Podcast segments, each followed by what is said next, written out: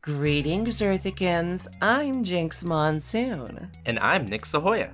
And together we host a show called the world's only queer Futurama recap podcast, probably. We here at I'm 40% Podcast are committed to taking long, weird breaks in between seasons that make you wonder if the show is ever coming back. Just like Futurama. And we're back after a long hiatus to recap the brand new season of Futurama coming to Hulu this summer. Actually, Mom, we're going to recap the beginning of season three, then almost immediately switch over to the new season.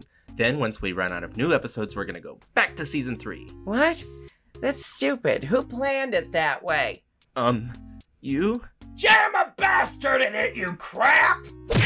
Ow. As I was saying, please join us for season three of I'm 40% Podcast, returning to your podcast feeds and your ears this July. See you in the future. What?